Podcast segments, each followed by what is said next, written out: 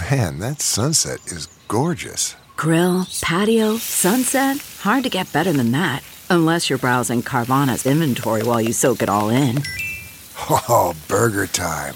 So sit back, get comfortable. Carvana's got thousands of cars under $20,000 just waiting for you. I could stay here forever. Carvana, where car buying meets comfort, meets convenience.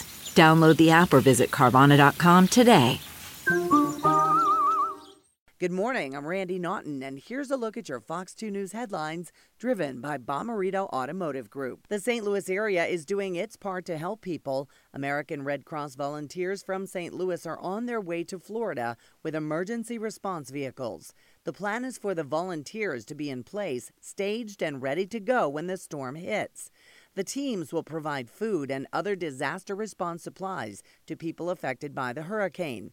85 Ameren, Missouri workers leave this morning for North Carolina, where they'll be ready to help restore power if needed.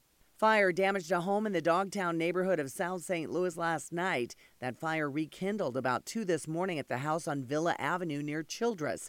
A man suffered smoke inhalation trying to rescue his dog from the fire. No word on a cause. From the Fox 2 Weather Department, pools may be closed, but summer is not over. We jump back into the heat and humidity today for one day. Temperatures will climb into the lower 90s under partly sunny skies.